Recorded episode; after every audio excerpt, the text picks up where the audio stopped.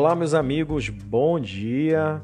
Abençoada quinta-feira para você, essa manhã maravilhosa que Deus tem preparado para nós, esse dia abençoado que está sendo então guardado para ser vivido por cada um de nós.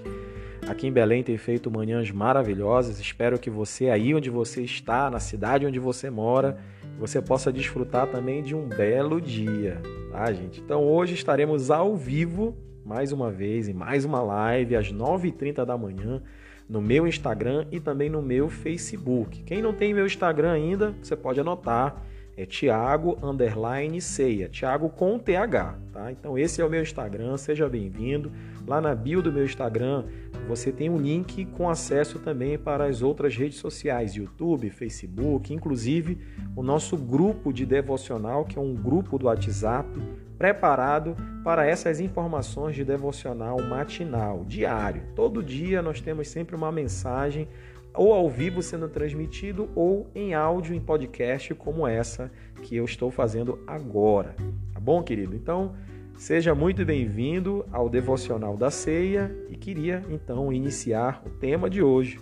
O tema, todo dia nós temos um tema fantástico e hoje também não vai ser diferente. O tema de hoje é o rei que voltará. Isso mesmo, nosso rei Jesus, ele voltará. Então o texto, ele está no Evangelho de João, capítulo 14, do versículo 1 ao versículo 6. Eu gostaria de fazer a leitura desse texto. É muito importante que nós atentemos a cada versículo. Diz assim o verso 1: Não se turbe o vosso coração. Tendes fé em Deus, tende fé em mim também. Na casa de meu pai há muitas moradas. Se assim não fosse, eu vos teria dito: Vou preparar lugar para vós. E quando eu tiver ido preparar-vos um lugar, voltarei e vos levarei comigo, a fim de que onde eu estiver estejais também vós. E para onde eu vou, vós conheceis o caminho. Tomé disse a Jesus: Senhor, nós não sabemos para onde vais. Como podemos conhecer o caminho? Jesus responde: Eu sou o caminho, a verdade e a vida. Ninguém vai ao Pai senão por mim.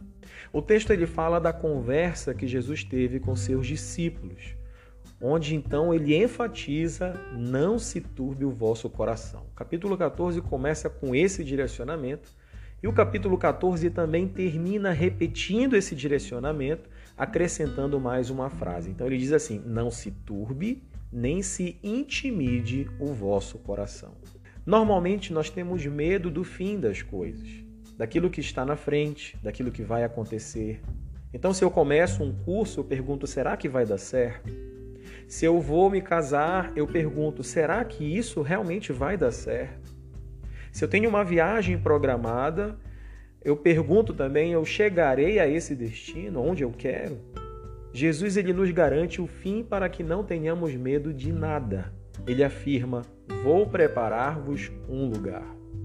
E o caminho? Tomé, então, no texto, ele entra na conversa e pergunta pelos meios. Temos o fim, mas e os meios? A falta de certeza em relação aos meios também é um causador de medo, de pavor, de ansiedade. Então Jesus ele enfatiza: eu sou o caminho, a verdade e a vida. Tenha certeza nessa manhã, querido, daquilo que a palavra de Deus tem para você. Jesus Cristo é o verdadeiro caminho que leva para a vida. Então não há o que errar e nem o que temer. Se permanecermos nele, permaneceremos no caminho. Ele vai e volta para nos encontrar e nos levar até o Pai e na casa do Pai há muitas moradas. Então, que não se turbe o vosso coração. Nós temos um lugar preparado onde ele já está. Saiba que Jesus Cristo não somente se fez carne, não somente habitou entre nós, não somente morreu, não somente ressuscitou e vive pelos séculos dos séculos, mas ele também prometeu voltar e nos levar para estarmos para sempre com Ele. Tudo, repita comigo: tudo, tudo que Jesus conquistou na cruz é direito nosso, é nossa herança. O túmulo vazio está e o fundamento da nossa fé é justamente esse. Jesus Cristo ressuscitou e voltará para buscar-nos. Em breve ele voltará. Que você tenha um abençoado dia, que seu dia realmente seja um dia repleto da graça e da bênção de Deus. Fique na paz. Até breve.